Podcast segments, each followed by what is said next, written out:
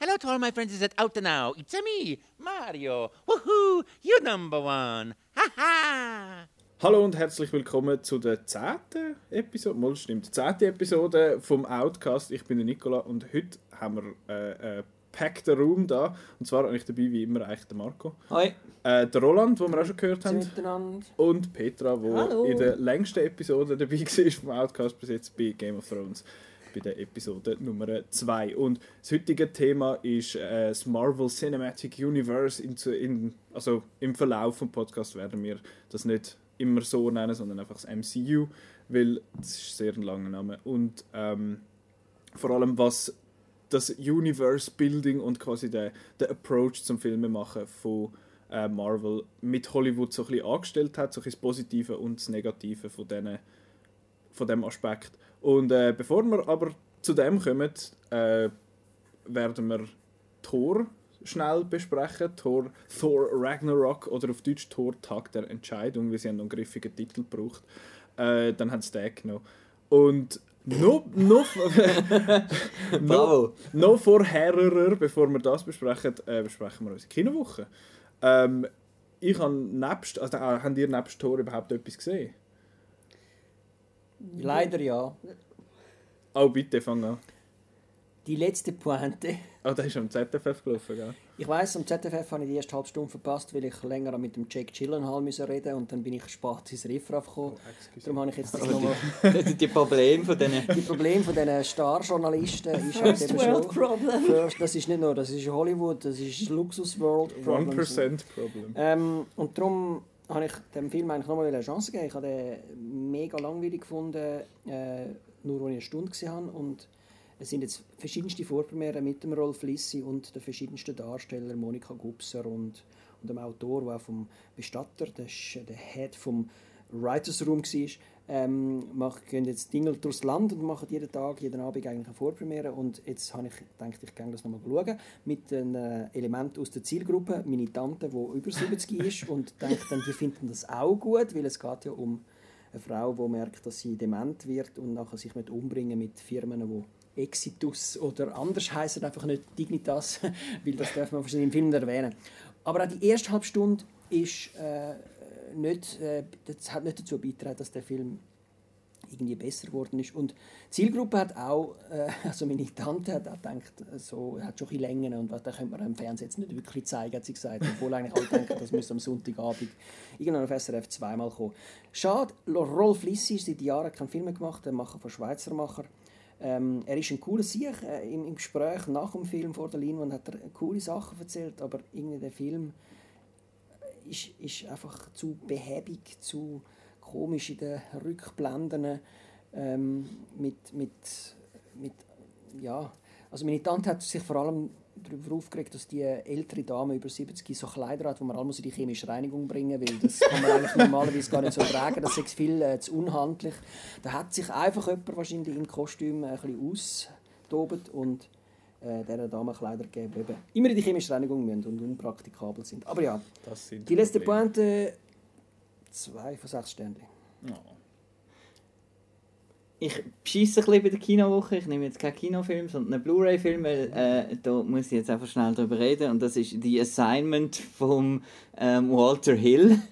Ähm, Der Walti Hügel. angefangen habe ich da etwa um 2.30 Uhr am Morgen letzte Nacht. Oder vorletzte Nacht, weiß ich schon gar nicht mehr. Und das ist ja die richtige Zeit, um den Film zu schauen. Ähm, da spielt Michelle Rodriguez einen, äh, einen Ki Auftragskiller. Das heisst, Michelle Rodriguez angeklebt mit einem, Bart, mit einem Bart angeklebt und um einen, um einen Gummipenis läuft sie um, ähm, also als Mann verkleidet und ähm, wird dann von einer komischen Ärztin ähm, zur Strafe, dass sie den Bruder von dieser Ärztin umgebracht hat, ähm, in eine Frau umgewandelt. Und ist dann nachher Michelle Rodriguez. Und die Ärztin ist Sigourney Weaver.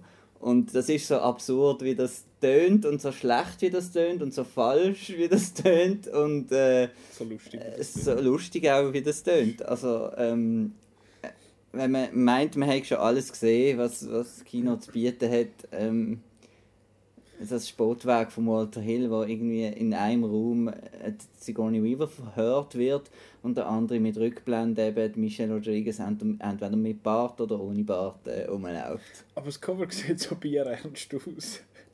Das ist jetzt um die Leute zu täuschen, wo, wo so einen... Also es ist auch schon ernst gemeint. Ah, schon? Es ist einfach Aha. extrem lustig. Ach so. Schön. Eine sehr gute Idee, dass man Transgender Äh, das, äh, als Bestrafung die ganze äh, Community hat auch äh, schon Aufschrei gegen den Film und so und äh, ja. Aber ich denke, der Film ist so blöd, dass ich weiß nicht. Also, Kann man schauen. Oder soll man nicht? äh, Ein bisschen von beidem. ein bisschen von beidem. Schön. Äh, ich habe noch äh, Good Time gesehen. Mit dem Robert Pattinson, den ich ja wahnsinnig toll finde, basierend auf meiner Liebe für einen Twilight-Film. Ich habe keinen gesehen von denen, nur so als Disclaimer. Da kannst du Ähm, auch nicht darüber urteilen. Ja, nein, darum sage ich auch nichts. Ich habe einfach immer so ein bisschen, ich habe immer so gefunden, der sieht so ein bisschen aus als wie so ein Plastikaufsteller irgendwie. Aber äh, er hat sich hure gemacht. Good Time ist recht ein, ja, er ist, er ist sehr indie, finde ich. Das reimt sich, da ist wahr. Ähm, auf jeden Fall geht es um so einen Typ, der ähm, äh, einen Bruder hat, der so ein geistig ein zurückgeblieben ist. Und die zwei rauben zusammen eine Bank aus. Und dann flüchtet es und das geht dann irgendwie so ein bisschen schief. Und der geistig behinderte Brüder oder geistig ein bisschen, wie sagen wir, gibt es da einen, political, einen politisch korrekten Begriff für das? Geistig, äh, also darf man geistig behindert sagen? Wir sagen jetzt einfach mal, man darf. Man darf- man darf ja. das einfach. Wir sind uns bewusst, dass es vielleicht Terminologieproblem könnte Also, geben. ist klar. Gut. Äh, der ma, äh, beim Flüchten geht dann. was ist? Wir tun gerade in dieser Folge tun wir gerade ziemlich alle äh, alles beleidigen. Ja, ja, egal. Das, äh, mit dem, äh, das, das, da müssen wir durch. Ähm, sorry, ich kann nicht dafür. Die haben den Film geschrieben, nicht ich. Äh, auf jeden Fall wird dann der verhaftet, beziehungsweise er, er rennt durch so, eine, durch so eine Scheibe durch und verletzt sich und wird dann, wird dann, kommt dann in den Knast. Und sein Bruder, eben der Robert Pattinson, muss dann, will dann ihn irgendwie zum Knast rausholen, zuerst mit Kaution, nachher mit irgendwelchen anderen nicht ganz legalen Mitteln. Und dann passieren so ein paar Sachen und ich sage jetzt nicht, was passiert, weil das wären sogenannte Spoiler. und äh, der Film ist, ist recht speziell. Er hat sehr fest so einen 80s Synthi Soundtrack. Da kommen wir dann nachher noch schnell drauf bei Thor. Mhm. Das ist jetzt, glaube ich, überall. Ja, ja, das Machen gehört alle. einfach irgendwie dazu. Nächste Woche dann auch Ja. wieder ein Thema. Gut. Äh, auf jeden Fall ist das etwas und es ist mega seltsam gefilmt. Das ist so ein bisschen amateurmäßig gefilmt, dass es immer mal wieder so ein bisschen etwas nicht im Fokus und so ein bisschen verwackelt und so, oh, so Doc- Doc-Film-mäßig halt. Ähm, und es ist immer alles mega nah. Äh, die Aufnahmen sind immer mega nah an den Gesichtern von diesen Leuten und die sehen also abgefuckt aus, darum ist es ein bisschen unangenehm. Aber, äh, aber hat, der Film hat so einen, so ein bisschen Sog, hat mich voll mit reingezogen und er hat äh, recht coole Wendungen und ein paar Sachen und er hört auch nicht so auf, wie man erwartet, finde ich. Und das habe ich noch cool gefunden. Ähm, ja, aber ich habe immer, ich habe das Gefühl gehabt, ich habe irgendetwas verpasst. Dass, ich, dass mir irgend, äh, etwas, was der Filmemacher mir hat wollen sagen, dass ich das irgendwie nicht ganz mitbekommen habe. Was irgendwie, irgend, irgendeine tiefere Bedeutung oder irgend so etwas, aber das habe ich, glaube verpasst. Aber trotzdem habe ich Good Time eigentlich noch eigentlich recht gut gefunden. Und ich bin zum ersten Mal im Kosmos gewesen. Das äh, neue Kino, beziehungsweise es ist ja nicht nur ein Kino, was ist es? Ein Kultur... Ein Äh, Kosmos, wo danke. man sich kann drin verlieren genau.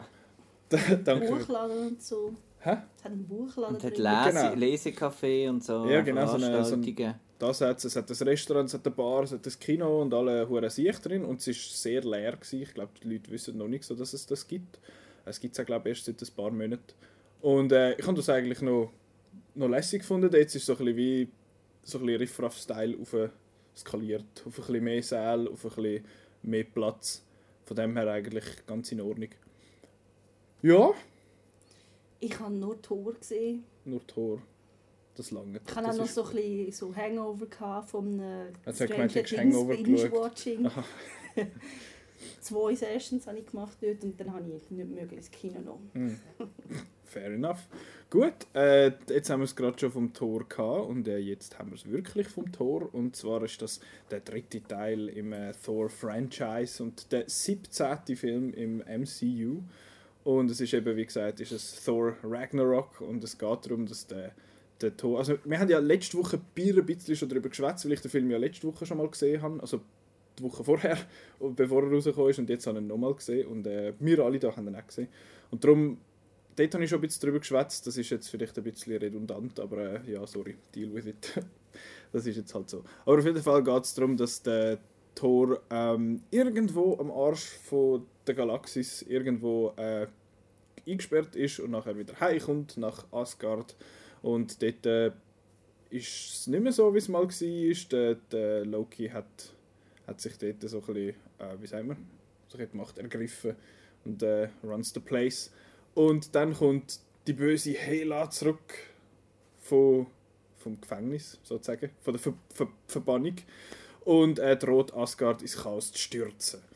Und der Thor muss das natürlich aufhängen, äh, aufhängen aufhalten mit, äh, mit paar von seinen, von seinen coolen Freunden aus dem MCU. Ja, das ist so ein bisschen kurze Synopsis. Schnell mal ein Rundgang, wie man ihn gefunden hat. Ich habe schon erzählt, wie ich ihn gefunden habe. Ich habe ihn beim zweiten Mal übrigens besser gefunden als beim ersten Mal. Aber äh, Petra, du als MCU-Expertin, fang doch gerade mal schnell an. Ähm, ich, also mir hat es sehr großen Spaß gemacht. Also ich muss vielleicht auch sagen, so, ähm, ich bin sowohl Marvel-Fan als auch Mythologie-Fan. Also finde ich das schon mal doppelt cool. Dann finde ich den Herr Hemsworth auch sehr attraktiv, vor allem mit dieser neuen Frisur. Also da hatte ich schon mal Spaß daran. Gehabt. Also ich habe ich fand, es ist wirklich so ein Film, wo es passiert zwar nicht so viel, also von der Story her finde ich es eigentlich fast noch gut, weil sie die anderen Filme, also vor allem so Blockbuster in den letzten weiß nicht, 20 Jahren haben die immer das Gefühl, sie müssen so mega auf episch machen und so was Riesiges anreißen, wo dann häufiger nicht viel dahinter ist und der versucht das gar nicht, sondern da hat es einfach so ein bisschen, ein bisschen Kampf, ein paar lustige Szenen und das hat wirklich Spaß gemacht. Also ja, ich hatte Freude daran. Gehabt. Also, auch schön gefilmt mit der Musik und den Farben und so und Figuren und ja, ich würde sagen, ich, also ich habe einem viereinhalb Tors Hammer gegeben von sechs. Roland, du als, als MCU-Nicht-Experte sozusagen? Ja, also mir wird in, Marvel, in der Marvel-Welt immer je länger, je mehr einfach alles ein bisschen zu viel. Man, man, muss da wirklich alles gesehen haben, dass man dann weiß, warum das jetzt der um die Ecke rumgüchselt und wieso das dort noch irgendetwas im Hintergrund leuchtet und äh, im zweiten Abspann nach dem dritten Film, bla bla bla. Das ist alles immer ein bisschen mühsamer geworden. Im Gegensatz dazu ist aber Thor wirklich, wie äh, äh, Peter schon gesagt hat, ein, ein sehr lustiger Film. Ähm, für mich ist es einfach wirklich ein blöder Film, wo man ganz normal kann schauen kann, wenn man den ganzen Rest nicht kennt. Ich habe den Man's Night geschaut im, äh, im Metropol in Zürich. Kitag macht ja äh, eben Kinoabend für Männer, wo alle am Anfang auch ein Bier bekommen. Das, das kann, dazu, das kann dazu beitragen, dass dort nicht auch wirklich gelacht wird. Ähm, es ist mir jetzt aber schon mehrfach aufgefallen, dass die Man's Night, Man's Night mit diesen vollpackten Kinos, wo alle wirklich wollen, einfach eine gute Zeit haben, äh, einem Film können helfen. Es hat bei Baywatch schon funktioniert und hat bei Thor auch wieder funktioniert. Ähm, eben blöder Film, da kommt da die Kate Blanchett mit so einer schwarzen Badkappe mit Hirschgeweih und, und wo ständig ihre Fingernägel kontrolliert. Äh, der Thor hat eine neue Frise, die steht ihm gut, er läuft immer noch ohne Liebling umeinander wenn es muss sein ähm, und es hat dann noch so eine schwarze Darstellerin gehabt, wo, wo auch noch ziemlich cool eigentlich ganz, das Ganze war. Und eben, hat es gross Sinn gemacht, ich weiß es nicht. Thompson heisst sie so, for the record. Genau, die hat mir sehr Eindruck gemacht. Ähm, und ja, in, in dem Sinn habe ich noch gar nicht Lust gehabt, zum 1 und das 2 nochmal schauen, aber zu dem kommen wir dann vielleicht später mal, was dann an diesem Film nicht so cool ist. Aber das 3 äh, ist wirklich gut und apropos 3, aus 3D hat mir wieder mal richtig Eindruck gemacht und denke, das ist jetzt ein Film, wo Brülle etwas gebracht hat und äh, ja, wo ich würde sagen, ihr könnt besser im 3D schauen als im normalen. Dann sage ich eigentlich das ganze Jahr sonst nie mehr. Marco? Ähm, ich bin so ein bisschen ähm, jemand, äh, wo vom MCU ein bisschen äh, Fatigue bekommen hat. Also am Anfang voll lässig gefunden und jetzt so langsam ein bisschen Stimmung, ja, jetzt ist mal gut, ist immer das Gleiche und so weiter. Und ähm, der Thor ähm, Ragnarok habe ich ähm, gut gefunden. Ähm, und zwar habe ich gewisse Sachen extrem witzig gefunden, äh, wie der Jeff Goldblum zum Beispiel oder auch Taika Waititi, seine Figur. Der Korg, ähm, der Korg heisst Korg. oder wie? Korg wie ein Keyboard-Hersteller. Ähm, dem Fall. Das war einer von den Gefangenen gewesen dort, ist das der? das ist der der Steinmensch. Ja, genau, sehr Der, okay. ja, sehr witzig. wanna Habe ich nicht gewusst, aber ist gut. Und ähm, habe es recht witzig gefunden, habe aber ähm, auch eine grosse Portion an äh, Nitpicks oder Sachen, die mich einfach extrem aufgeregt haben. Schlussendlich hat aber das Unterhaltende äh, überwogen und darum habe ich es gut gefunden und kann ich das empfehlen. Aber es hat halt so ein bisschen die, die, die, die Krankheiten, eben, die mich schon lange ein bisschen am MCU stören, wo ich dann noch wird, wenn wir noch ein bisschen genauer darüber reden, auch noch darauf zurückkommen. Aber es ist gute Unterhaltung mit Schönheitsfehlern. Also wolltest du gerade erzählen, oder wie wir es schon wundern, Also- die Nitpicks? Also, mir- ich sage es jetzt mal so, falls ihr Tor 3 noch nicht gesehen habt, jetzt noch es ja. ein bisschen spoilerig werden, und beziehungsweise nicht könnt, es wird jetzt spoilerig, das äh, sage ich jetzt einfach. Das heißt, man kann, nachher, man kann in der, in der Beschreibung unten kann man weiterspringen, dort tue ich immer schön markieren, was wann wo besprochen wird. Zum Beispiel, dass ich in der letzten Episode knallhart zweimal innerhalb von 10 Sekunden gelogen habe. Der Leopard ist wird wo Der verliehen. Leopard ist sicher nicht in Berlin und Down by Law ist sicher nicht in den 60er Das habe ich auch rausgekommen. so, ein Scheiß, dort habe ich mich äh, grob geirrt. Ich habe es ja nachher noch gemerkt, von, habe ich jetzt gerade gelogen? Aber äh, ja, ich habe gelogen, das tut mir natürlich sehr leid. Wir, äh, wir sind sonst da sehr fakten, faktengetreu, Ja, außer wenn ich schwätze, dann, dann nicht so. Nein, anyway. Äh, jetzt äh, gehen wir ins Spoiler-Territorium über äh, vom, vom Tor. Da kann man, da kann man Darfst gerade reden, Roland? Äh, d- also da, da gehen wir jetzt aufs Zeug ein, auf, auf vertieft, volle Hahn äh, und go, Roland. Also was kein Spoiler ist, alles, was der Hulk eigentlich in dem Film macht, haben wir im Trailer schon gesehen. Das ist ein bisschen traurig gewesen. Er macht eigentlich nicht viel mehr, als er im Trailer schon gemacht hat. Er tut einmal ein bisschen trötzeln wie ein kleines Kind, das habe ich mega herzig Genau, aber er, also er kommt ja dort in, in die Arena rein, Mhm. das weiß man dann schon, wenn man den Trailer sieht. Und er findet sich die größere Flamme, als, also das größere Feuer als der Tor. Und viel mehr ist er dann eigentlich dort nicht mehr.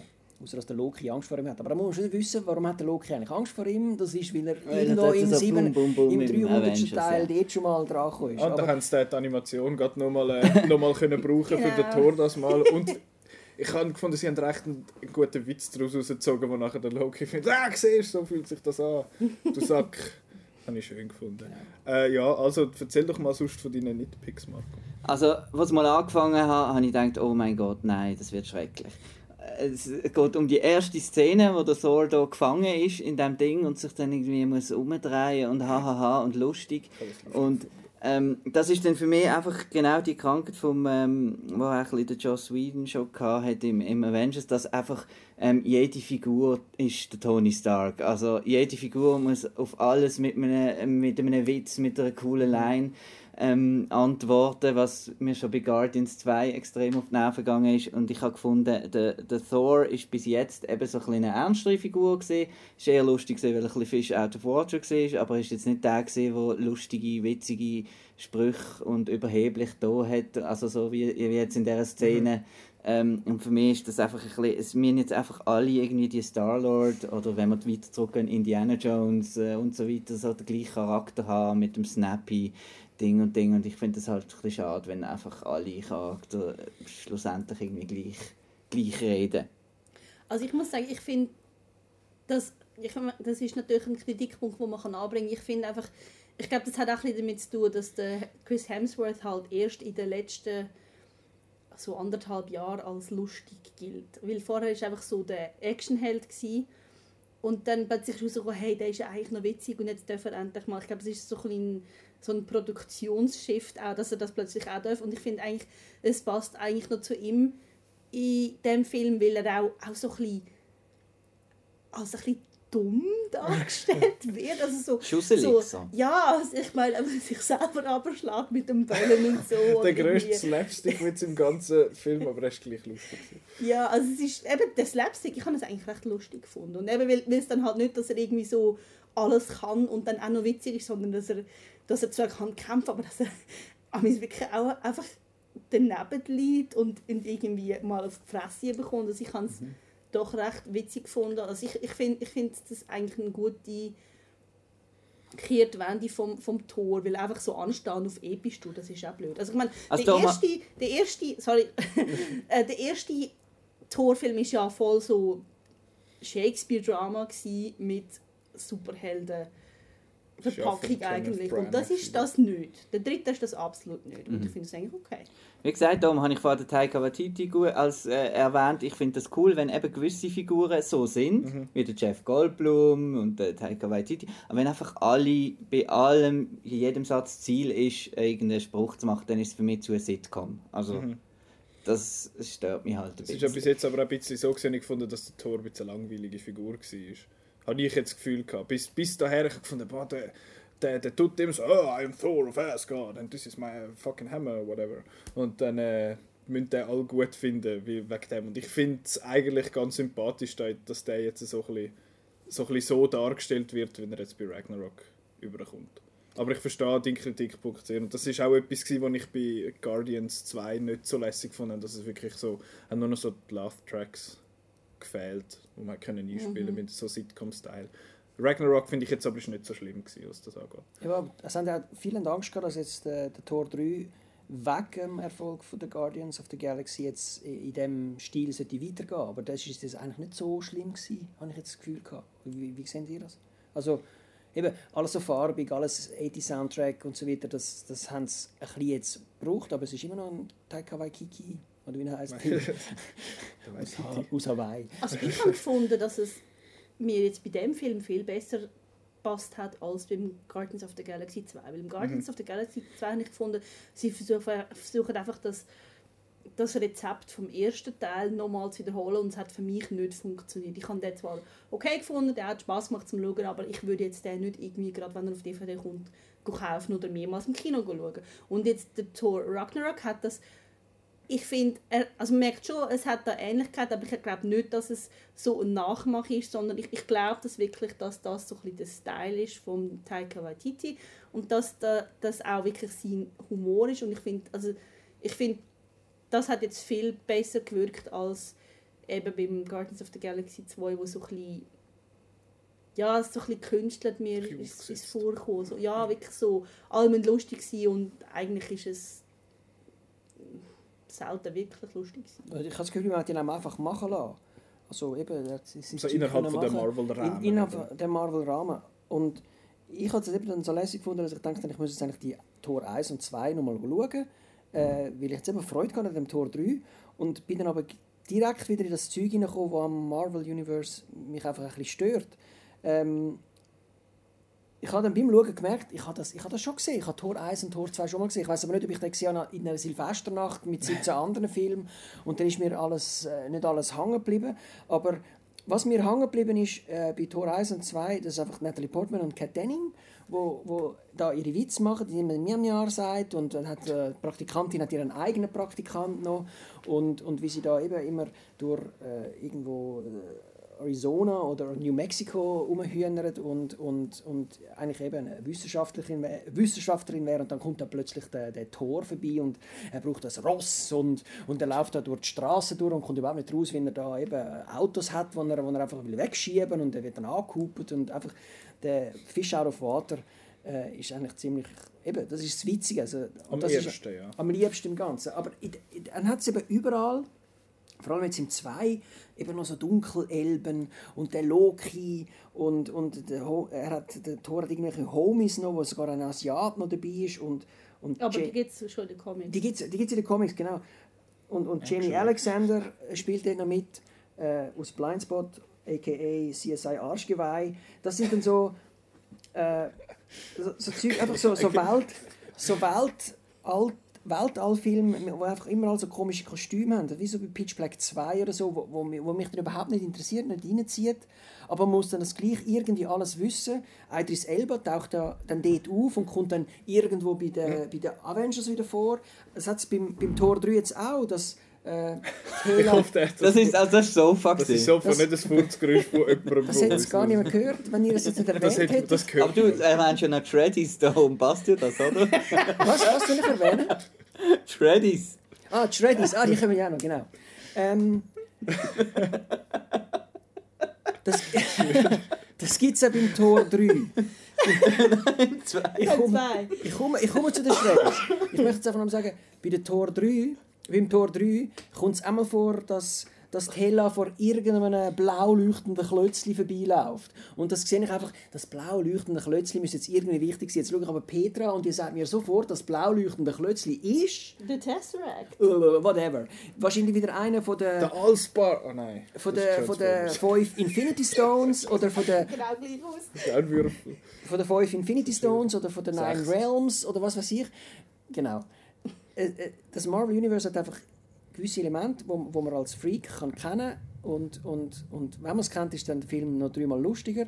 Aber es hat teilweise ein bisschen Überhand genommen, äh, dass man dann eben den und den nochmal muss sehen, wenn man, wenn man, wenn man äh, Ultron muss verstehen und der ist jetzt bei dem Film ist jetzt das alles ein bisschen zurück in, in den Hintergrund treten und man hat einfach einen lustigen Film erzählt, wo man auch ohne Vorkenntnis hat können geniessen. Ja, also eben selbstverständlich hat es auch da Szenen, wenn zum Beispiel da, oh, Hulk, wie bist denn du jetzt da gelandet? Und dann ja mit dem Quinn-Chat und dann hat es dort da die kurze Aufnahme von der, von der Black Widow, wo man sieht, wo bei Age of Ultron war. Und so die Verbindungen gibt es schon, aber äh, sonst ist, ist, finde ich, gebe ich dir recht, es ist recht zurückgefahren worden. Marco, du hast vorher äh, wild aufgestreckt, weil Idris Elba. gefallen ist. Ja. Genau, der ganze Nebenplot vom Volk irgendwie da in der, in der Matrix Revolutions Höhlen da ein bisschen umdingseln und am Schluss passt das ganze Volk auf ein Schiff und, und also der ganze, Asgard ist eh hure klein. der ganze Nebenplot, also mit, mit, dem, äh, mit dem ähm, Haldir,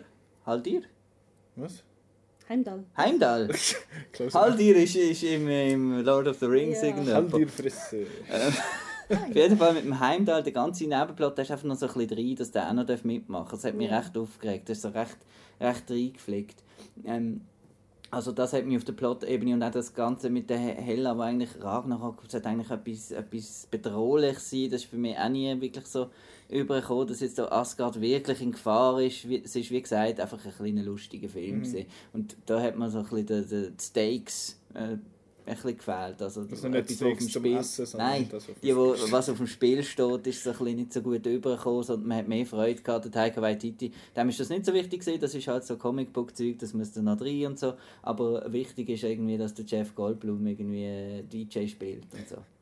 Das, das, das, habe ich, Also- auch, das habe ich auch gefunden. Ich habe sowieso gefunden, die ganze Hela-Storyline ist für- hat sich recht abgekoppelt angefühlt. Nicht nur, weil sie ja auch an einem anderen Ort war, sondern auch, keine Ahnung, das hat sich irgendwie nie wie, wie ein gemeinsamer Film angefühlt für mich. Es war immer so ein bisschen abgekoppelt voneinander. Und auch am Schluss habe ich gefunden, der Witz da, wo der Korg reisst, da, was da davon fahren und dann sagt er nur so, ja, äh, ja du, solange das Fundament noch gut ist, kann man etwas drauf bauen und nachher verjagt es den ganzen Planeten und findet, ups, alles kaputt. Und dann findest du, das ist so ein bisschen, so ein bisschen unabbracht gewesen. Ich fand, es hat irgendwie so nicht gepasst. Das ist ein, so ein Throwaway-Joke gewesen, wo irgendwie so ein, bisschen ein epischer Moment eigentlich für, weil am Thor seine Heimwelt und das ganze Volk, das ist alles kaputt und er findet, oh, ja, da alles kaputt, ups. Das habe ich so ein bisschen, das habe ich nicht so, nicht so super gefunden, aber ja, das ist, das ist der Kritikpunkt, den ich, wo ich noch an. Und ich möchte noch schnell sagen, ich finde, der Film hat den besten Cameo-Auftritt im MCU mit dem Matt Damon beim, äh, beim Theaterspielen. Und der Sam Neill ist natürlich auch lustig. Da habe ich beim ersten Mal, ich habe das gar nicht gecheckt, äh, aber der Matt Damon habe ich sehr lustig gefunden. Und der, der übrigens den Thor spielt in diesem Theater, ist der Luke Hemsworth, ein weiterer Hemsworth-Brüder. So. Von denen gibt es auch hure viel, habe ich das Gefühl. Nein, Sicher drei. drei. Drei. Aber, das äh. Aber das, äh, das ist der Selbstkind, das habe ich lustig gefunden. Und Dass Petra Auswahl hat, gibt es drei. ja, alles klar. Hemsworth Auswahl. Hemsworth Brothers. Äh, und ich finde, der absolut, dort, wo ich am meisten haben müssen lachen und ich jetzt noch muss giggeln, wenn ich daran zurückdenke, ist, wo der Thor der Valkyrie erzählt, dass er auch mal hat eine Valkyrie werden und dann hat er festgestellt, "Ah, fuck, das sind ja alles immer Frauen gewesen, aber nicht, dass ich etwas gegen Frauen hätte. Ich finde Frauen super, aber nicht auf der creepy Ebene. Ich habe sie sehr gerne, manchmal ein bisschen zu fest, aber eben, es ist nicht schlimm und ich finde es ich find's super, dass ihr da eure, eure eigene äh, Elite-Crew habt und äh, das ist super, äh, ist etwa Zeit geworden und nachher so mit dem Daumen auf, dass wie das der Chris Hemsworth äh, übergebracht hat, habe ich hure lustig gefunden. Das sind eben die Szenen, die man kann verstehen kann, ohne dass man Ja, ganze das ist einfach so Marvel lustig. Universe Genau. muss verstehen. Genau. Und ich habe eben beim Tor 2 dann, jetzt kommen wir auf die Shreddies, äh, das auch nochmal geschaut und ich achte mich dann halt eher auf, auf so kleine Details, weil am Schluss ist ja nicht Reportman dort am, am, am Morgentisch und der Tor ist wieder verschwunden und sie ist verliebt und er kommt nicht zurück und man weiß nicht, was läuft. Und dort ist mir aufgefallen, dass dort auf dem Morgentisch eine riesige Packung Schreddis steht. Schreddis sind anscheinend äh, äh, Cornflakes-Sorten von Nestle, die es in der Schweiz gar nicht gibt. Aber ich habe das eben auch nicht gewusst, weil es in der Schweiz nicht gibt. Und dann habe ich aber Schreddis gegoogelt und dann kommen immer zwei Suchresultate. Das eine sind Schreddis Nestle und das andere sind Schreddis Unterhosen. Und das sind ganz, ganz spezielle Unterhosen für Leute, die viel furzen. Und der Stoff von diesen Unterhosen sollte Gerüche und, und so weiter auf, aufheben. Es ist kein Scherz, also ich weiß nicht, ob es ein Scherz ist, aber wenn ihr Schreddis googelt, ihr werdet das entdecken. Es, es kommen Bildchen von jungen Männern, die der Freundin am Füdli schmecken, die so Unterhosen hat und das kommt aber nicht raus. Und es gibt so grafische Elemente, wo man, wo man den Stoff kann zeigen mit den Molekülen, die dann hängen bleiben und so weiter. Es ist eine Firma aus England, die die Lösung gefunden hat für Leute, die viel furzen, dass man es nicht schmeckt, kann man Schreddis Unterhosen anlegen. Und das ist der Hammer.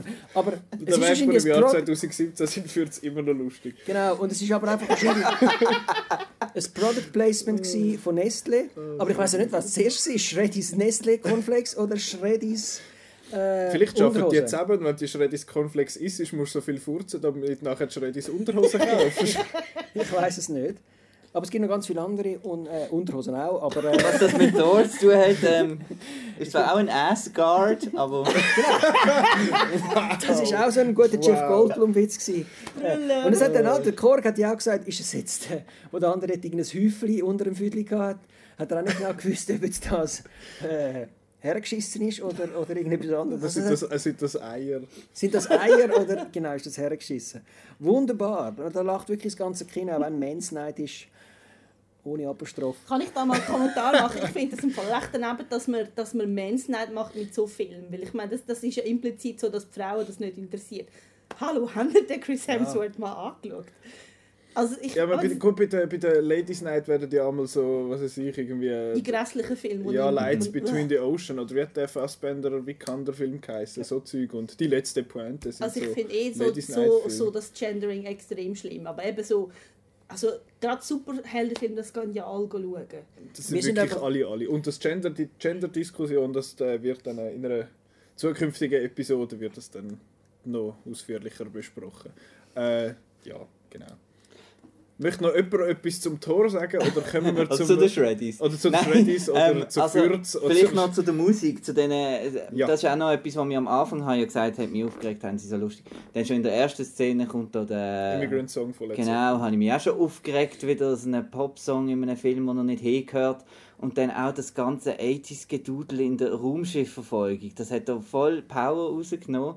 Da wollte ich, wenn du ein 80s... Ich habe bei diesem Film eher so ein bisschen Krull äh, und die Filme im Kopf gehabt, oder Masters of the Universe. Und die haben eigentlich alle so klassische Adventure-Scores und äh, James Horner hat äh, Krull gemacht. So, und ich hatte lieber lieber so, ein bisschen so etwas gehabt, als das, das, das, das, das hat für mich überhaupt nicht gepasst. Das, das 80s Gedudel dort. Gerade in dieser Action-Sequenz hat's wie, hat mich sehr erinnert an, äh, äh, Miss Peregrine's Home for Peculiar Children gesehen hat, hat es eine coole Action-Sequenz am Schluss so im Schnee dort. Und dort läuft einfach so ein bisschen das, was auf der, auf der, auf der Kirmes dort läuft. Und es passt auch überhaupt nicht. Und ja, ich habe mich da ein bisschen aufgeregt über die Songs. Und die Dinge habe ich das Gefühl gehabt, das ist nicht eine, ähm, eine Anforderung vom, vom, vom Stil vom Film, der hat gar nicht so viel auf 80s gemacht, wie das ganze Marketing mit, der, mit dem Schriftzug, Trailers und so weiter, das hat man wie irgendwie da drauf äh, projiziert. Ja. Und Also es ist sehr das- farbig, das- aber das hat ja nicht viel mit den 80s zu tun eigentlich.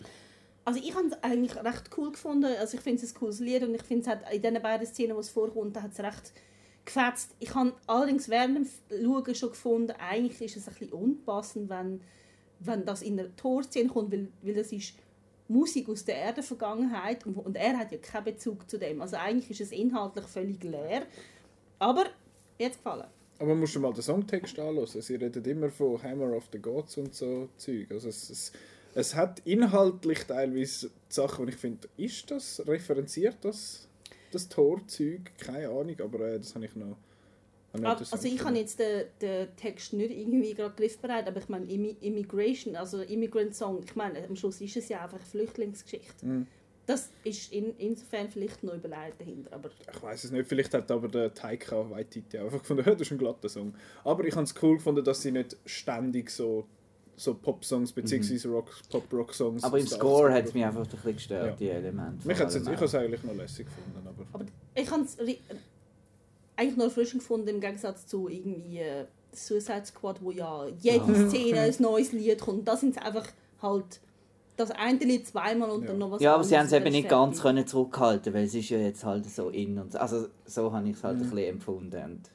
Aber eben beim Suicide Ja, hat es ja, gestört. klar. Dort, das ist, äh, dort ist einfach ein schlecht gehandelt. Dort hat es Ja, gute so Musik mit eine aber halbe Strophe und dann äh, kommt irgendwie der nächste Song. Und dann läuft Also- da Eminem für 25 Sekunden und nachher so, Bohemian Rhapsody, jetzt ist Zeit. Äh, what? Nein, äh, egal, wir reden jetzt Sternli? nicht. Äh, Sternli. wie viele Sternli gebe ich dem? Äh, ich gebe dem 4,5 oder 5, ich weiß es noch nicht genau, von 6. Thomas Hammer. Torhammer, sorry.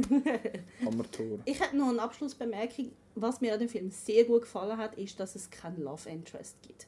Das stimmt. Und das ist, ich finde das Die ist wirklich ja weg. amis, amis ähm, nur erfrischend, wenn's, wenn man nicht immer muss so die zwei Kisten irgendwie da führen holen und dann, ja, okay, du gehörst zu der und so und bla und pining away und so. Das habe ich wirklich cool gefunden. Ich habe die Valkyrie cool gefunden. Ich Das ist einfach habe, coole Socken, ohne dass es irgendwie eben, so Genau, noch einen also- Freund braucht oder so. Ist Genau, cool, ja. die, braucht, die braucht das nicht. Die, kann, die ist auch einer der Kumpels dort. Sie ist gut befreundet mit dem Hulk. Das ist, das ist wirklich cool. Gewesen. Mir hat das gefallen. Noch eine Frage. Hat die Valkyrie einen richtigen Namen? Sie ist, sie ist als Valkyrie credited auch. Aber Ja, sie sie ist eine Valkyrie, Sie ist nicht eine die Valkyrie, aber sie Valkyrie. müsste eigentlich einen Namen haben. Ja. Ich habe gedacht, so habe ich es nicht mitbekommen oder so. Also ich hätte es auch nicht mitbekommen. Nein, sie hat keinen Namen im Gell? Film. Nein. Nein. Es ist einfach, ah, äh, irgendwie äh, was Contender one, oder 142 oder irgend so etwas wird sie einmal genannt, aber wirklich den Namen erfahrt man nicht. Ja, Ja, ja. Ich Ah, finde sie auch super. das war cool. Gewesen. Also sie hat fast noch ein bisschen mehr können. Ja. Sie hätte ein bisschen Aber weniger halt- Alkohol können vertragen und ein bisschen mehr Ja. Screentime, dann hätte sie sich auch Das bisschen stimmt, das besser gefunden. stimmt. Die, die Alkkarte hat sie ein bisschen aufgezogen, habe ich das Gefühl gehabt. Aber es ist ja am- einmal noch lustig, gewesen, weil sie findet, ich lasse dir so lange zu, bis ich das austrunken habe und nachher äh, schon austrunken. Ups. Genau. Haben wir wie viel? Ich habe gesagt viereinhalb. Ah, stimmt, du hast schon gesagt. Roland, wie viel haben wir? Ich würde äh, 5 von 6 geben. 5 von 6 haben wir. Können wir das jetzt so einführen? Vier haben wir. Vier haben wir. Hammer. Und noch eine Bemerkung. Schön haben wir darüber geredet. Haha, lustig. Ja. Ähm, der Loki sieht mit seiner Frisur aus wie ein gewisser ähm, Schauspieler, Schauspieler in Anführungs- und Schlusszeichen, wo in dem Podcast schon mehrmals erwähnt worden ist. Oh, hi Mark. Oh, hi Thor. Ja, ich sehe das wieder Tommy Wiseau. Wiseau. Aber Wiseau. fest. Ja, es hat auch die eine Szene, wo er, wo er da findet. Oh, hi Thor. I did not hit her. It's not... Egal. Wir, äh, ich will die zwei Filme möglichst nicht in Verbindung bringen, weil die haben nicht so viel miteinander zu tun. Über The Room schwätzen wir dann, wenn der Disaster Artist in die Schweizer Kinos kommt, was ich sehr lässig finde, dass der kommt. Gut, jetzt äh, eine fließende Überleitung. in- Torschlusspanik. Wow. Also, was haben wir sonst noch für äh, Wortspiele auf Das ist Lager? gut im Moment. Haben wir keine mehr. ähm, gut. Äh, jetzt, äh, jetzt haben wir Gott vertellt schon wieder hure lang einfach über den Tor geschwätzt und jetzt reden wir sicher noch mal so lange über das Marvel Cinematic Universe. Jetzt gibt es äh, noch eine kurze äh, Storytime, einfach nur ganz kurz, wie, wo das es angefangen hat und wie das so in der Marvel Approach war. Und zwar hat das angefangen mit Iron Man und The Incredible Hulk aus dem Jahr 2008. Und Incredible Hulk ist, glaube ich, der schlechteste MCU-Film, den ich kenne. Oder einer davon. Äh, und Iron Man ist einer der besten. Iron Man finde ich immer noch sehr cool. Und äh, dort hat man das ganze Universe so ein bisschen aufgesetzt in diesen äh, After-Credit-Scenes, wo ja mit dem, glaube ich, auch irgendwie so ein bisschen populärer geworden sind, wo im Iron Man, wo im Iron Man der, der Nick Fury da im Stark Tower steht und findet, ja, find, ja ich will jetzt mit dir über die Avengers Initiative schwätzen und beim Incredible Hulk ist der Tony Stark zum Thaddeus Ross und hat, das ist irgendein so ein Heini da beim Hulk-Film und der hat mit dem darüber geschwätzt und so ist dann das ein bisschen entstanden. Aber Marvel hat das halt so gemacht, dass sie zuerst mal so einen Film rausgegeben haben und gefunden, okay, wie kommt jetzt das an? Und nicht gerade von Anfang an gesagt, so, wir planen jetzt 200 Filme in den nächsten vier Jahren. Ähm, sie haben das bisschen, sie sind das ein bisschen ruhiger angegangen als viele, die das heute versuchen zu imitieren. Ähm, und sie haben ja, finde ich, mit Iron Man auch wirklich einen guten Film geschaffen ähm, und sie haben dort eben gewartet, wie das so rauskommt und der ist ja dann auch super angekommen. Der ist, hat extrem viel Geld eingespielt und viele haben gefunden, ach ja, ja, Iron Man, so ein Zeich, so ein, so ein B-List-Character aus irgendwelchen, aus, aus dem, ne, das wird doch nichts und nachher ist das plötzlich ein, ein, ein guter Film gewesen. Ähm, und Marvel hat jetzt das so gemacht, dass sie das Ganze in Phasen aufteilen und zwar die Phasen gehen jeweils bis zu einem Avengers-Film mehr oder weniger. Weil Phase 1 ist, äh, ist Iron Man 1, 2, Thor, Hulk und Captain America. Captain America und nachher ist die Avengers gekommen, dann sind nochmal etwa 5 oder 6 Filme gekommen, dann ist Avengers Age of Ultron gekommen und dann ist Ant-Man gekommen und Ant-Man ist eigentlich der Schluss von der Phase 2. Und jetzt im Moment sind wir mitten in der Phase 3, wo jetzt zwei Jahre am gehen ist, das ist erst zwei Jahre am gehen. Ähm, und das wird so halb abgeschlossen mit Avengers Infinity War im Mai 2018 und nachher dann komplett abgeschlossen mit Avengers 4, wo noch keinen Titel hat, im Mai 2019. Ähm, das ist so ein bisschen die Geschichte und eben im Moment sind wir bei Film Nummer 17 mit Thor Ragnarok und äh, es erwartet uns noch, Achtung, hebt euch fest, 10 Filme bis 2020 äh, und weiter raus, die schon angekündigt sind, darunter zwei weitere Spider-Man-Filme, ein Ant-Man-Sequel und äh, ein Guardians Volume 3 und äh, Avengers und was weiß ich, das ist alles noch nicht so groß angekündigt, aber 10 stehen schon mal fest. Äh, da können wir uns darauf äh, gefasst machen, dass da noch einiges kommt. Ähm, jetzt würde ich sagen, kommen wir zuerst mal schnell auf das, was, was cool ist am MCU. Ich finde ja nicht, ich finde das MCU hat viel Probleme mit sich gebracht, was Hollywood angeht, aber ich finde, es macht auch vieles richtig, finde ich. Roland, du hast dich so ein bisschen beschwert darüber, dass, dass man so ein bisschen viel muss wissen in dem Sinn, oder? Dass, dass man so ein bisschen Vorwissen muss haben, wenn man jetzt da in die Filme einsteigt. Ich finde aber, Marvel handelt das eigentlich recht gut. Sie, das, das Universum fühlt sich integer an, wenn du so willst. Das, das, es, es verhebt, finde ich. Oder widersprechen ihr mir da? Findet ihr das, stimmt das nicht? Also ich finde schon, also ich, ich finde, man muss auch wie noch, noch einen Schritt mal noch zurückgehen, weil ich finde, dass Marvel Cinematic Universe macht was anderes als frühere ähm, Fortsetzungen. Also die, die klassische Fortsetzungs- ähm, Formel ist ja, also man macht einen Film und dann ist er erfolgreich und dann macht man noch einen und dann ist er schlechter, dann macht man noch einen und so. Also, und auch abseits von, von jetzt Qualität oder so ist einfach, man macht einfach so einen nach dem anderen so Reihen und, das Franchise und, und also, es ist so mit diesen Superheldenfilmen kommt was Neues drin, dass man eben versucht so, so Universen aufzubauen, was halt bei den Filmen halt wirklich so mal der Versuch ist, so etwas aufzubauen wie die Comics. Weil die Comics, ich meine, niemand hat alle Comics gelesen, es gibt einfach viel zu viel. Und dann hat man so Einstiegpunkte, zum Beispiel ich lese alle X-Men-Comics oder ich lese alle Hulk-Comics oder irgendwie alle Fantastic Four-Comics. Und dann kennt man halt wie diese Ecke und dann kann man als Einstieg brauchen. Und die ersten, die das versucht haben, sind X-Men-Filme, wobei das, finde ich, funktioniert nicht wirklich ganz, weil die halt mit diesen Prequels auch wieder so einen Chronologie ja, drin haben, wo, wo überhaupt nicht aufgeht. Also man sagt auch so, X-Men is where continuity goes to die. und ähm, MCU macht das wirklich noch clever, dass sie halt wirklich, also sie machen wie Reihen, also eben Captain America Film oder Thor Film oder ähm, Iron Man Film und dann, man kann auch nur die schauen. Also ich arbeite mit Kino und ich merke, es gibt wirklich viele Leute, die nicht alle gesehen haben, mhm. die einfach nur die einzelnen Helden schauen. Und ich glaube, man kommt dann auch einigermaßen daraus, wenn man nur das schaut. Und, und das sind dann eben so die Einstiegspunkte, so die einzelnen Filme und dann halt das, was zusammenkommt, ist dann halt das Übergreifende. Und ich finde, es funktioniert eigentlich recht gut. Also es funktioniert sicher viel besser als bei DC. Was, also was die wieder Film machen, ist ein riesen Durcheinander und blöd. Aber ich finde, Marvel macht das insofern gut, dass ich wirklich das Gefühl habe, sie haben sich da was überlegt. Also es ist wirklich ein Universum, wo sie auch schauen, dass es möglichst aufgeht. Es kann zwar sein, dass es Sachen hat, die nicht aufgehen, aber das verhebt eigentlich schon. Und sie haben ja noch das Fernsehuniversum.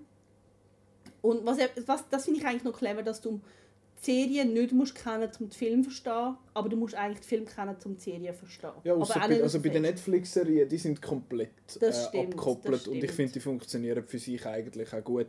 Dort wird ja nur so ganz am Rand einmal Ja, referenziert, bisschen so, so ja, die. Incident, wo, wo quasi das ganze Zeug von Avengers, vom ersten Avengers-Film äh, referenziert wird.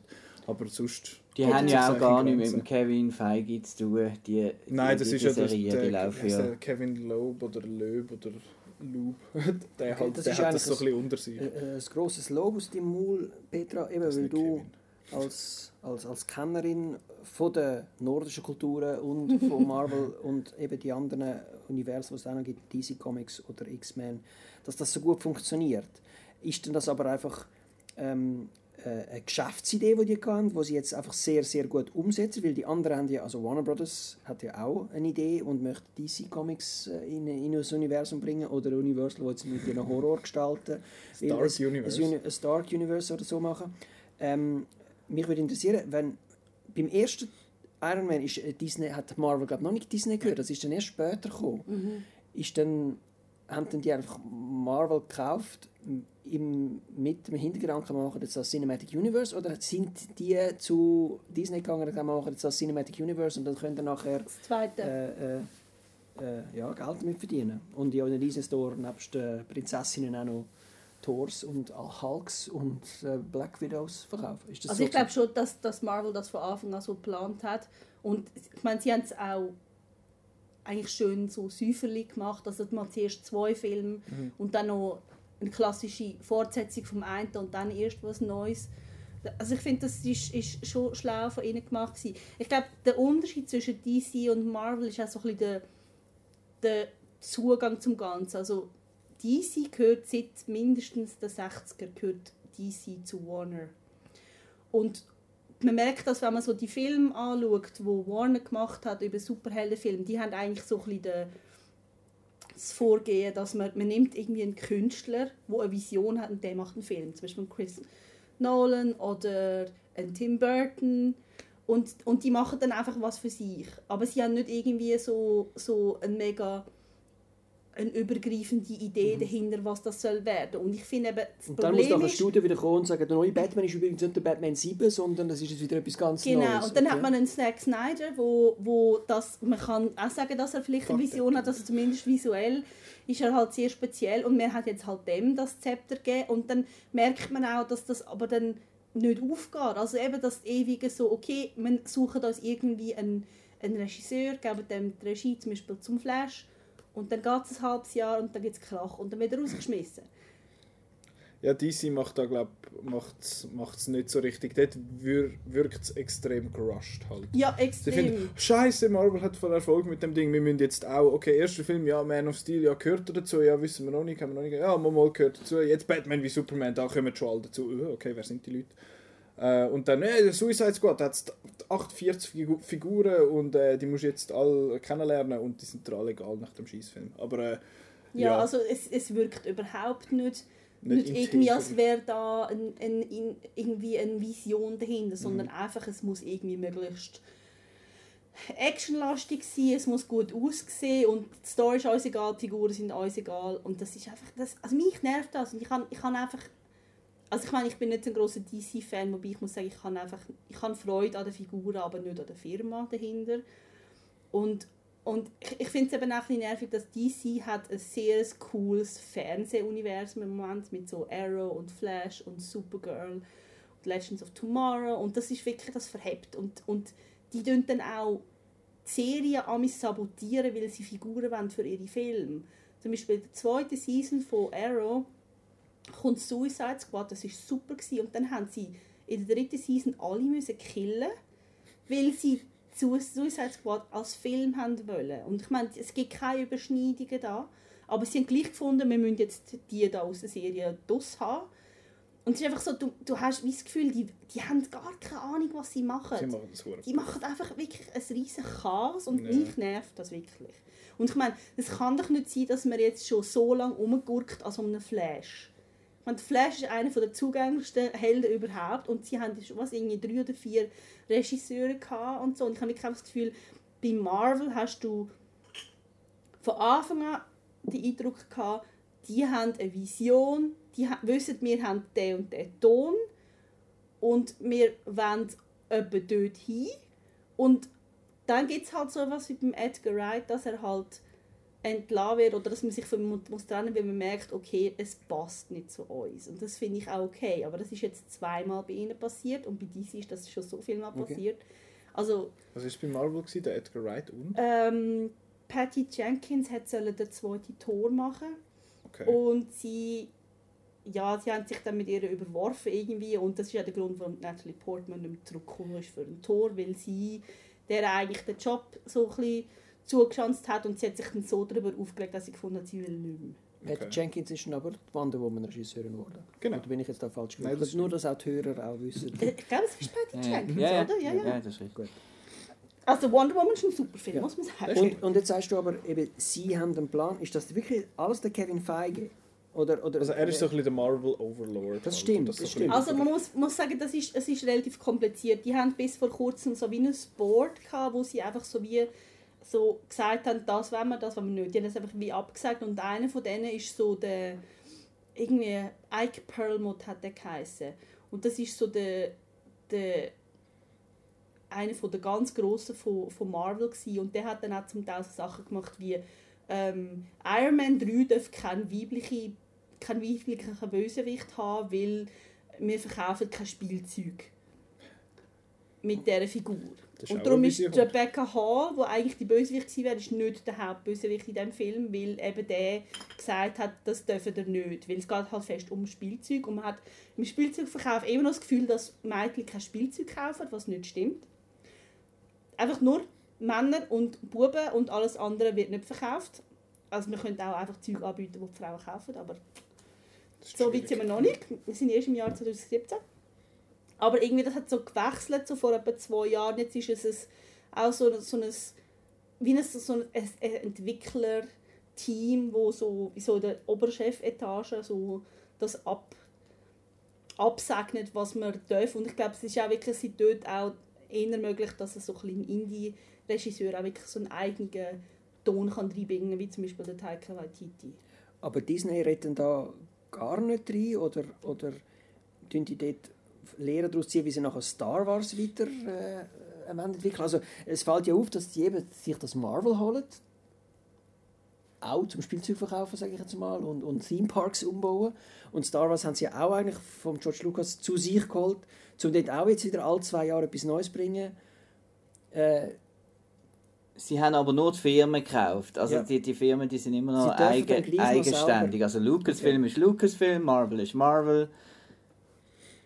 Und dann ist macht halt einfach, dann ist einfach der Vertrieb quasi äh, oben drauf, äh, wo, wo dann... Haben natürlich das Riesen, beim riesen Marketing ist Okay. natürlich Disney dann Ja. schon auch sehr... Ja, ist finanziell Pixar, relevant, also niemand kommt auf die Pixar mit Marvel zu vergleichen, aber die gehören ja auch unter das Disney-Dach.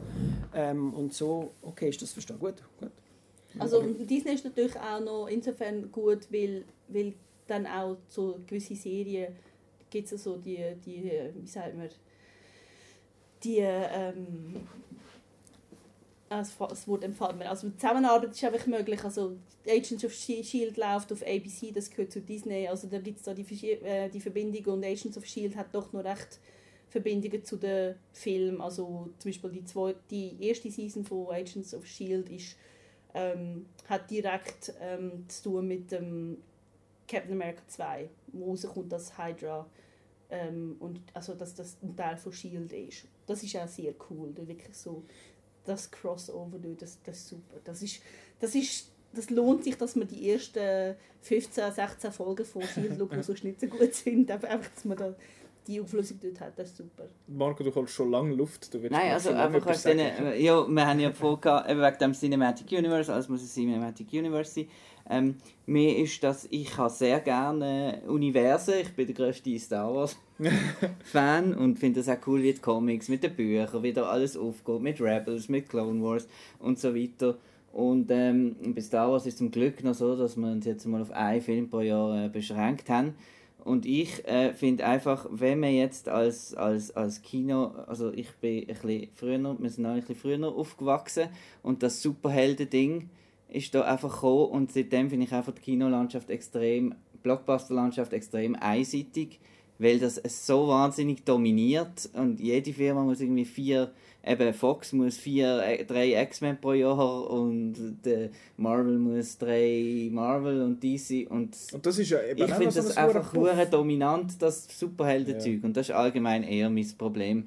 Weil halt der, der normale, frühere Blockbuster mit einem mal einem Actionfilm und einmal ein, äh, ein Drama, wo plötzlich ein Blockbuster war. Und jetzt ist einfach all das und damit kommt noch die ganze Bildspruch, wo mittlerweile mit dem Computereffekt und so weiter einfach ein Maß angenommen hat, wo Avengers ist cool gesehen, das ist groß gesehen und da äh, hat man noch Freude gehabt an neuen Effekten und grossen Schlachten. Und jetzt hat man aber ja schon das so groß gemacht, jetzt muss man es immer grösser machen. Und es gibt nicht mehr, dass man es also mir langweilen Action-Szenen schon. Und das ist etwas, was mir früher noch nicht nie hätte können vorstellen, weil weil es einfach immer ja, sie wollen sich immer mehr toppen, aber schlussendlich ist es einfach nur noch äh, Visual Noise und das, die ganze Optik und das, das stört mich halt ein bisschen am Blockbuster-Kino, das alles ein bisschen, Es ist alles so laut, bisschen visuell ja. und, und akustisch. Und das ist ja auch, ich finde, das ist recht schwierig auch für, also für uns ist es jetzt nicht so schwierig, weil wir, wir sind so ein bisschen in diesem Gebiet unterwegs und, und informieren uns und wissen, wenn das jetzt Batman wie Superman nichts zu tun hat mit, mit der Dark Knight Trilogie. Äh, aber ein normaler Kinogänger, Mhm. der voll Batman, what the fuck, wer ist das für, was ist das für ein Dude?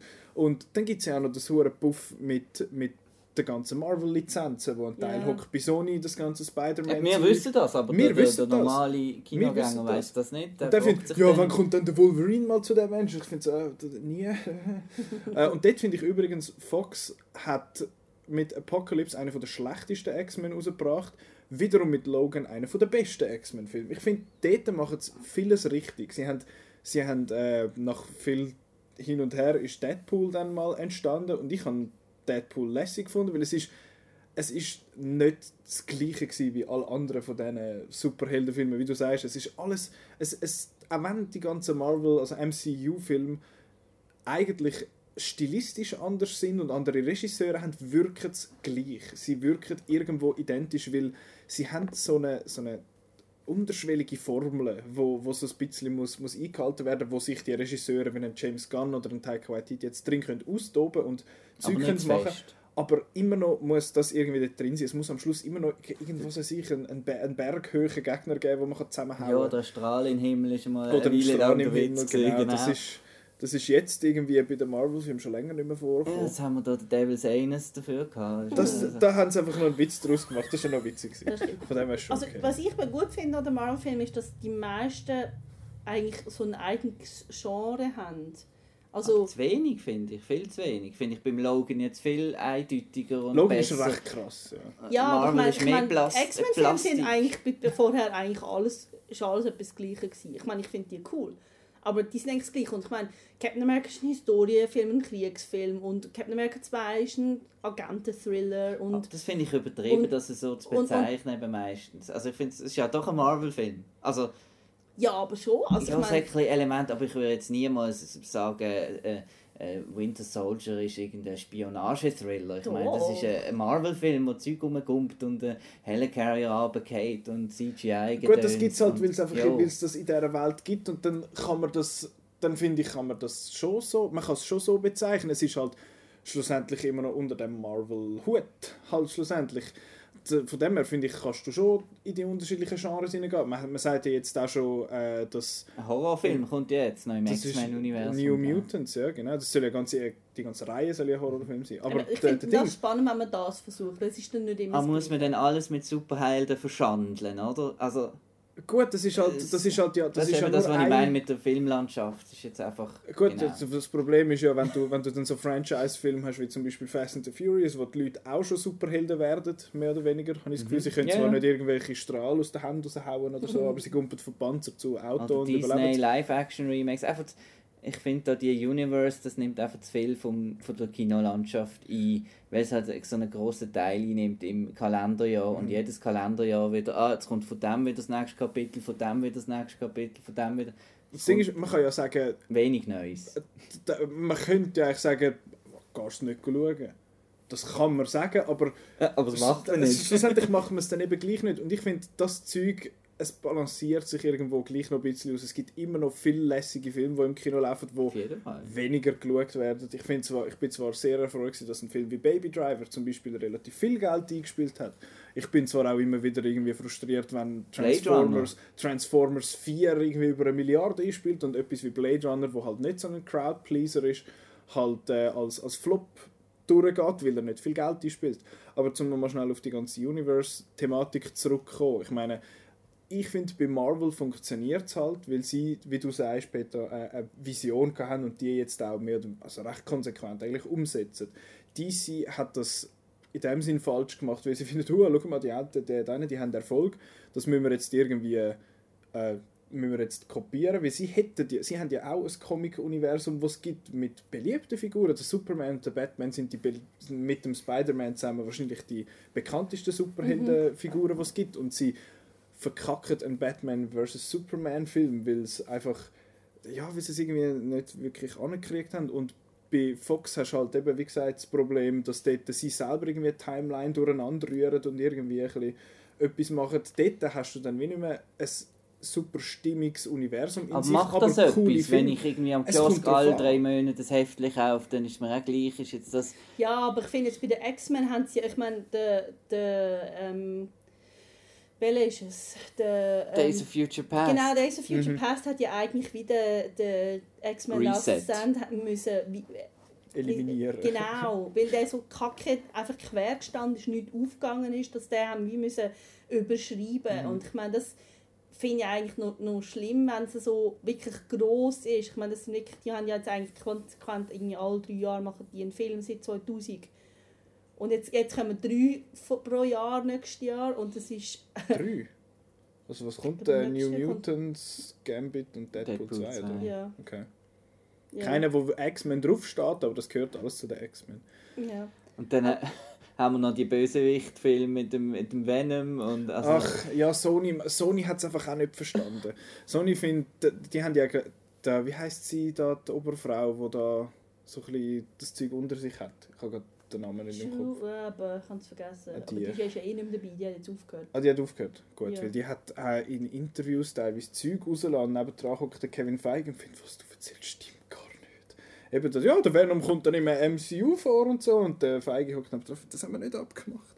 Äh, aber äh, ja, da ist jetzt übrigens äh, in Produktion Venom mit dem Tom Hardy in der Hauptrolle.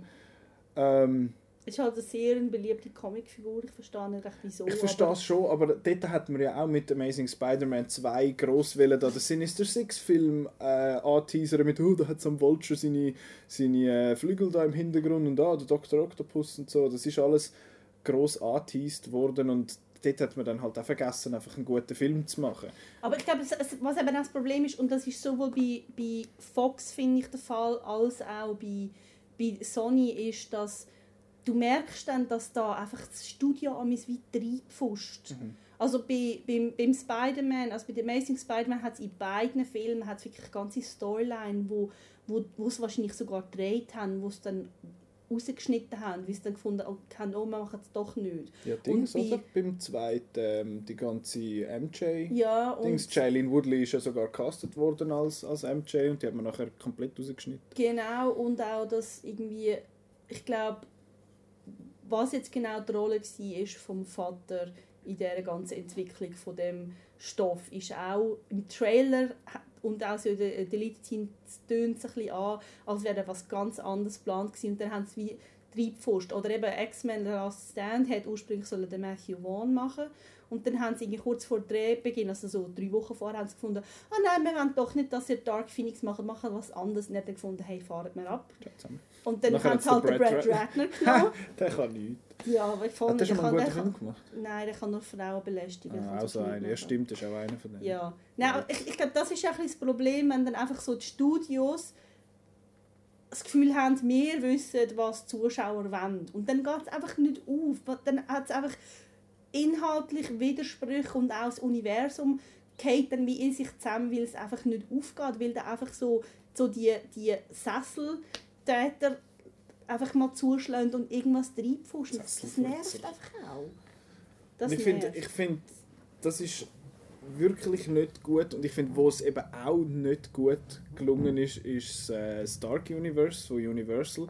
Dort gibt es einen Film Der ist scheiße. und der ist schlecht, der ist richtig nicht gut und das ist der Mummy. Zuerst hat man ja gefunden, ja, der Dracula Untold gehört dort auch dazu. Äh, der gehört nicht dazu, der ist schlecht angekommen.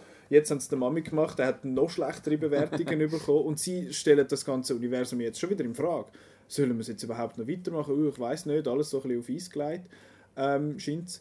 Und dort hat man ja da den, den wie, wie, hat Dr. Russell Crowe? Ja, der Mr. Dr. Jekyll, das wird nachher der Mr. Hyde und dort noch etwas angeteased und so, anstatt mal einen guten Film rauszubringen und zu schauen, was passiert. Das Power ist das Rangers. Problem, das ich habe. Sechs Sequels angekündigt vor dem ersten Film. Fantastic Beasts and Where to Find Them, vier Sequels angekündigt bis jetzt. King Arthur.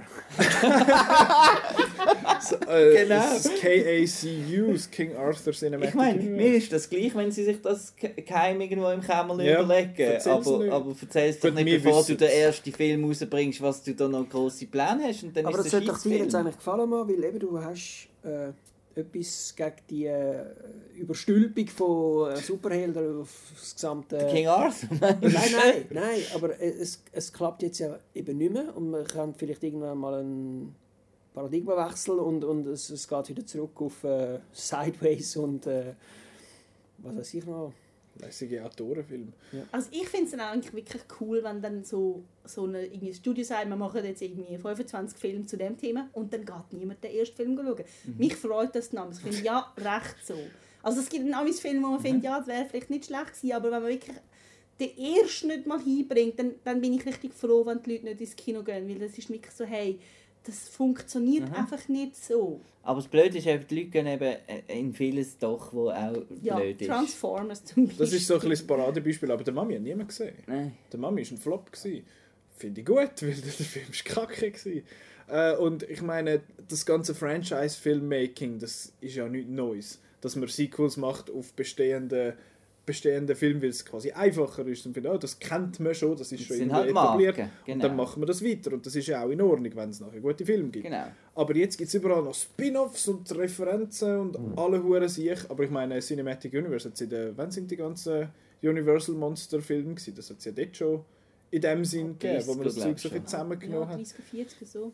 Finde ich eigentlich schon noch spannend. Das wiederholt sich wie jetzt, aber halt mit ganz viel mehr Budget dahinter und bis jetzt niedrigerer Qualität.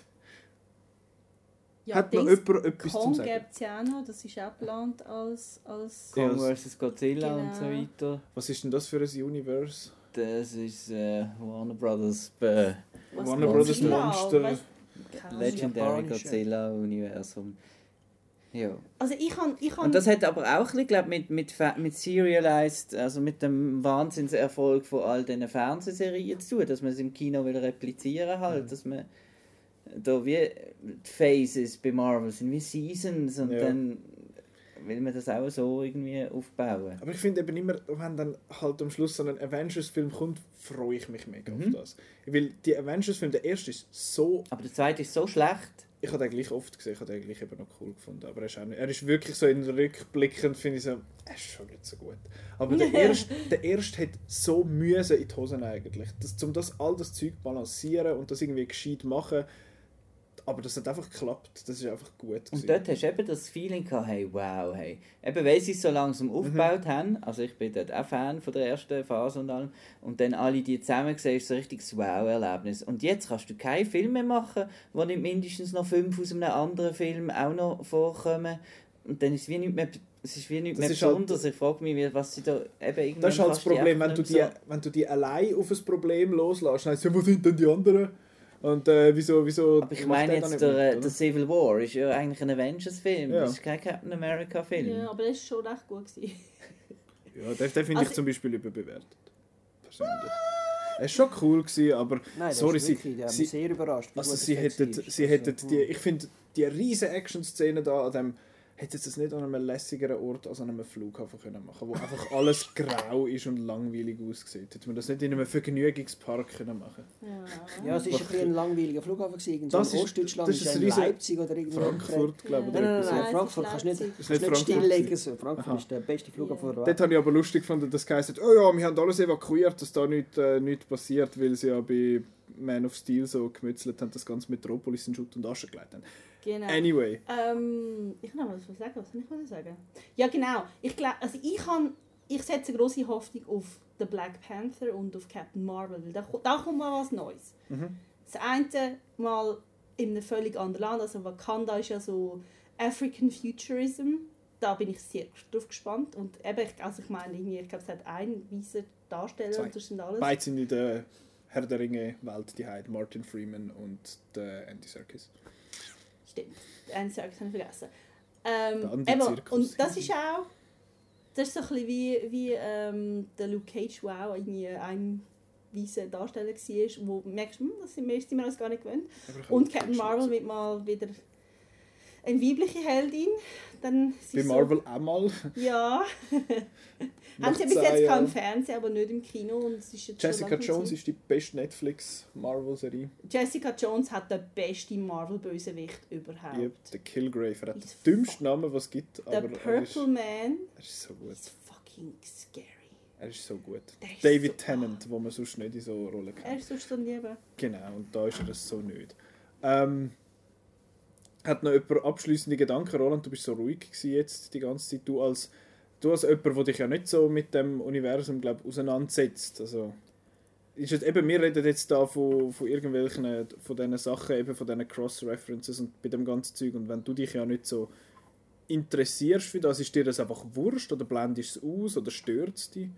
Wie Äh, handelst du das? Ich weiß nicht, also es kann auch, es ist einfach ein gewisses also ein Desinteresse und dann einfach, dass man das dann nicht will, also weiter, also, also man wird wie, wie nicht abgeholt und, und dann, dann lässt man es dann einfach sein und man, man findet dann eben anders spannend an diesen Filmen wie Natalie Portman oder Shreddies. Aber äh, ähm, ich weiß ja nicht, ob ich, also wir reden jetzt immer noch von, von Milliardeneinnahmen und so weiter. Äh, wie ist denn das, wenn man das genau in der Schweiz anschaut? Äh, wir haben ja schon festgestellt, dass äh, Baywatch als grosser Flop gilt weltweit. Aber in der Schweiz haben mehr Leute Baywatch geschaut als äh, Wonder Woman zum Beispiel. Und Wonder Woman gilt weltweit als einer von diesen Hits von dem Sommer. In der Schweiz, wenn man die Zahlen anschaut, ist es genau umgekehrt. Äh, ist halt noch spannend zu sehen, Petra weiß da wirklich sehr viel Bescheid, ähm, dass da die, die Comics, wir reden jetzt immer von Comics und sagen nicht mehr Graphic Novels, ich bin auch nicht sicher, ob wir da... Wann ist der Graphic Novel und wann ist Graphic Novel ist ein fancy Word zum Comic beschreiben? sagen. So. Also Ist sonst Graphic Novels ist, okay. ja, also Okay, es wird gut. häufig gebraucht, halt, wenn es ihnen so richtig Buch geht und vielleicht ein bisschen mehr Ja. Anspruch dahinter, aber eigentlich gibt es keinen Die Unterschied. Definition habe ich eben auch schon gehört und, und würde ich eigentlich unterschreiben. Es freut mich jetzt, dass du das schon nochmal so sagst. Ähm, und eben, dass, dass, die, die, die Comics in dem Fall als Amerika, wo, wo eben Kultur erst, also wo erst ein, Jahr, ein Land, das es erst seit 200 ein bisschen mehr Jahren gibt, dass die irgendwie keine, also keine Kultur haben, das ist jetzt übertrieben gesagt, aber das, das wo, ihnen, wo sie der Weltgeschichte quasi mitgebracht haben, sind die Comics und darum, ich kann mir vorstellen, dass in Amerika all die Charaktere auch viel bekannter sind als bei uns. Also ich, wenn's, wenn nicht ins Kino, so einen Thor oder so, oder so Avengers, ich habe das schon als Kind einmal am Kiosk gesehen, aber bei mir ist Mickey Mouse und Fix und Foxy und Betty Bus, äh, nicht Betty Bussi, Bussi Bär. Bussi Bär, das sind, Betty Boop. das sind die Sachen, die- Gaston, der Tante, Der- der wir Gaston, haben ja auch der eigene Ja, die Comic-Kultur. Franzosen. das ist, das ist bei uns alles viel ja. näher gewesen und, und, und darum äh, eben, es spielt es also viel Geld ein und, und es sind auch wirklich also, also voll beliebte Charaktere in Amerika. Äh, Echt gut, zum Also Beispiel muss- für die ganze da- Amerikanisierung von der ganzen Welt. Also muss und vielleicht das, das sagen, kann auch dass... bei mir mitspielen, dass ich mit dem, mit dem aufgewachsen bin, wie vielleicht ein amerikanischer äh, Mensch und äh, dass es in der Schweiz vielleicht auch gar nicht so funktioniert, wie, wie es jetzt immer tönt in Amerika. Weil, ja, also so...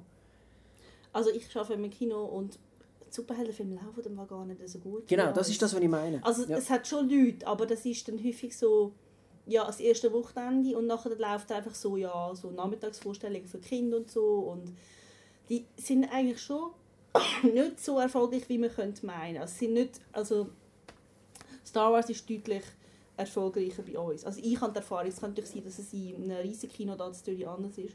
Ja. Lustig ist ja, dass Comics sind ja von einem Schweizer erfunden worden. Uh, Ui, jetzt aber. genau, so irgendwie. Auf der Globi und so, meinst du? Nein. So. der Herr Ende Comic 19. hat das Jahrhundert.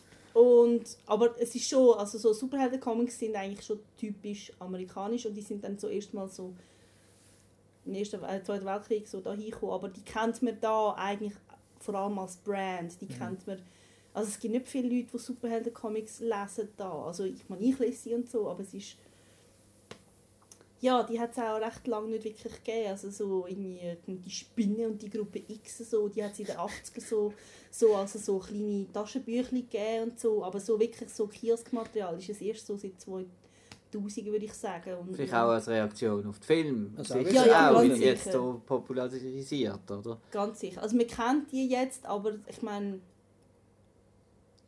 Du Ja. musst halt einfach bei jedem Fandom musst du einfach extrem ja viel, äh, musst du, äh, wenn du wirklich willst, alles daraus rausziehen, wirst du ja aufgefordert, mega viel zu investieren eigentlich und Zeit aufzuwenden, Ja. oder? Und das ist auch etwas, was sicher eben dann wirklich nur Freaks äh, sich auch wirklich da die Zeit nehmen und das, das machen, oder?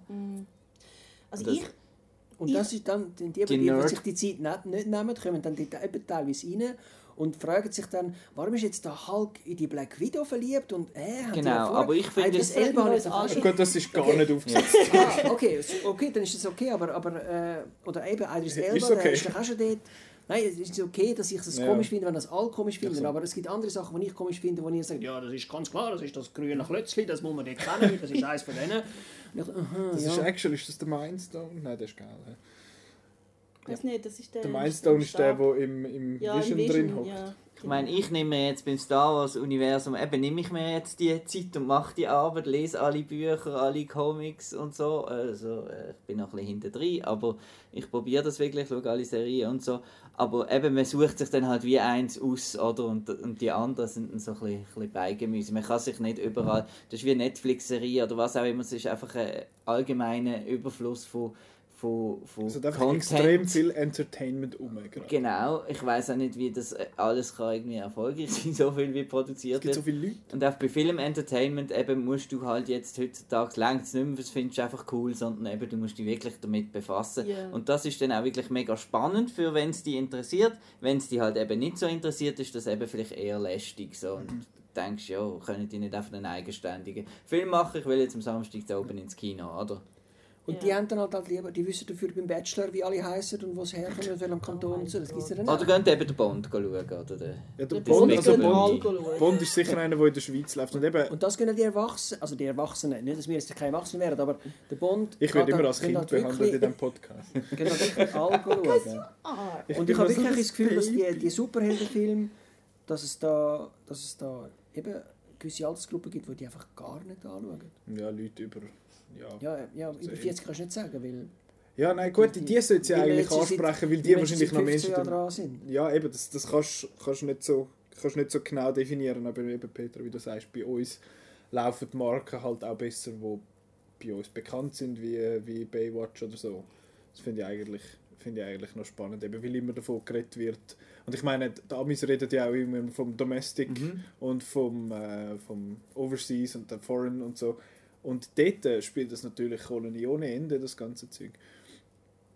Ja. Also ich muss sagen, ich, ich befürchte ja, dass es bald mal so einen, so einen Breaking Point gibt, wo es einfach wirklich Superhelden-Fatigue einsetzt. Und ich meine, wenn man jetzt schaut, also eben all die Studios geben jetzt mehrere Filme pro Jahr raus, dann hat einfach jedes noch irgendwie ein Fernsehuniversum. Also ich meine, dieses Jahr kommen mehrere Superheldenfilme neu dazu. Also meine jetzt, ähm, Marvel hat jetzt neu ähm, Marvel Humans, dann gibt es ähm, The Gifted, das ist eine X-Men-Serie, dann gibt es The Runaways, kommt auch, das sind auch eigentlich X-Men, dann gibt es... Ist das nicht aber im MCU? Mm, Das weiß man eben nicht. Das Dann wird's man eben kompliziert. Dann gibt es noch The Punisher Ähm, äh, Cloak and Dagger. Das ist MCU. Glaub. Äh, das bin ich, es läuft auf Freeform, glaube ich. Wieso ist das alles Und kompliziert? es ist einfach. Alle müssen noch irgendwie. Also, alles, was man so mit, mit Fox oder Marvel zu tun hat, wo dann irgendwie noch im Fernsehen. Und dann einfach gibt es so viel Zeug, wo man kann schauen kann. Und dann kommen natürlich DC auch noch, wo auch noch eine neue Serie bringt mit irgendwie so einem schwarzen Rächer. Irgendwie, ich habe jetzt den Namen vergessen, Night irgendwas. Einfach. Und dann läuft ja auch noch Gotham und weiß nicht was. Und es ist einfach, es ist einfach langsam zu viel. Also, Es ist, es ist sehr viel, eben allgemein Entertainment. Ich, wo ja noch über, über Games schreibe, bei Outnow, das ist ja dann nochmal heftig, vor allem jetzt in, der, in dieser Jahreszeit, ist, wo, wo jede, jedes Wochenende, jede Woche drei Games rauskommen. Und dann solltest du noch Film schauen und Serien. Da kommst, Und das ist auch für uns frustrierend, wo, wo, wo, das, wo uns sehr beschäftigen mit der Entertainment-Industrie. Früher hast du das Gefühl, gehabt, doch, Was ist das ich Luxusproblem? kann eigentlich, aber- ist ein Luxusproblem, aber hast du das Gefühl, doch, ich kann eigentlich beim meisten so ein bisschen mitreden und so. Und das kannst du jetzt heute, Ja. kannst du heute einfach nicht mehr. Ich meine, es musst kommen du ja, Fokus einfach setzen. es kommen ja sechs oder sieben neue Filme jede Woche raus. Das kannst du gar nicht nie so alles sehen. gesehen. Das Ich meine, ich, wo, sehen. ich, wo wir noch Teenager gesehen sind, oder? Es- Mehrere Filme sind irgendwie zehn Wochen gelaufen. Und da- jetzt, es wird einfach allgemein einfach Mhm. so viel produziert. Das ist krass. So, das ist ein schöner Schlusspunkt für die, für die relativ lange Diskussion. Ich weiß noch, ich habe mal definiert, wir möchten den Podcast zwischen einer halben Stunde und einer Stunde lang machen. Jetzt haben wir, glaube ich, die letzten zehn Mal haben wir es, glaube ich, nicht ein- Wir haben es, glaube ich, zweimal eingehalten bis jetzt. aber wir sind halt auch zu Aber viert. wir sind, einerseits sind wir zu viert und andererseits ist es ein grosses Thema. Also wir sind jetzt im Outnow. Das also äh, Outcast Universe. Out, also, Outcast Audio Universe, I guess. Ihr sind alle Teil von dem Universum. Es gibt Spin-offs und mal treffen die zwei zusammen. Und Ja, ja, das ist, das ist wirklich cool. Wir sind eigentlich wie dort. Ähm, aber eben, wir haben jetzt schon von Filmen geschwätzt und zuerst möchte ich noch schnell eine kleine Empfehlung aussprechen und zwar für einen Podcast, der heißt The, Cine, The Cinephiles und äh, die besprechen immer einen Film, wo mindestens glaube 10 Jahre alt ist und reden einfach darüber, was der für Einfluss hat und so. Und vor einer Zeit in der Episode 56 haben sie über Iron Man geschwätzt und haben eigentlich auch das Thema so ein bisschen behandelt, wo wir jetzt äh, besprochen haben. Und das ist, wenn man Englisch kann, dann ist das, ist das wirklich eine gute, gut investierte Stunde oder anderthalb, wo es auch nochmal auf das ganze äh, Universe Building und so eingehen, so ein bisschen als, als Ergänzungsleistung zu unserem, zu unserem Podcast. Drum. The Cinefiles Episode äh, 56. Gut, wir haben jetzt äh, davon geredet, dass ganz, ganz, ganz viele Filme jede Woche ins Kino kommen. Äh, auch am 9.11. kommen wieder äh, ein paar Filme ins Kino, unter anderem äh, Suburbicon, wo der Marc und ich letzte Woche schon darüber geschwätzt haben. Also da kann man dort reinhören über unsere Diskussion. Ich tue jetzt nicht nochmal zusammenfassen, um was es, um was es geht. Ähm, auf jeden Fall dort äh, noch schnell Outnow gibt 4 von 6 Sternen. 2 schreibt, äh, es fühlt sich teilweise an wie zwei Filme, wegen absurder Handlung und schräger Figuren, sechs aber dennoch sehenswert. Und da äh, kann ich eigentlich zustimmen. Das finde ich, finde ich stimmt. Ähm, dann haben wir Blue My Mind, wo jetzt offiziell ins Kino kommt, wo der Roland ja äh, ein bisschen Fan ist, glaubst du, ist das richtig? Stimmt, ja.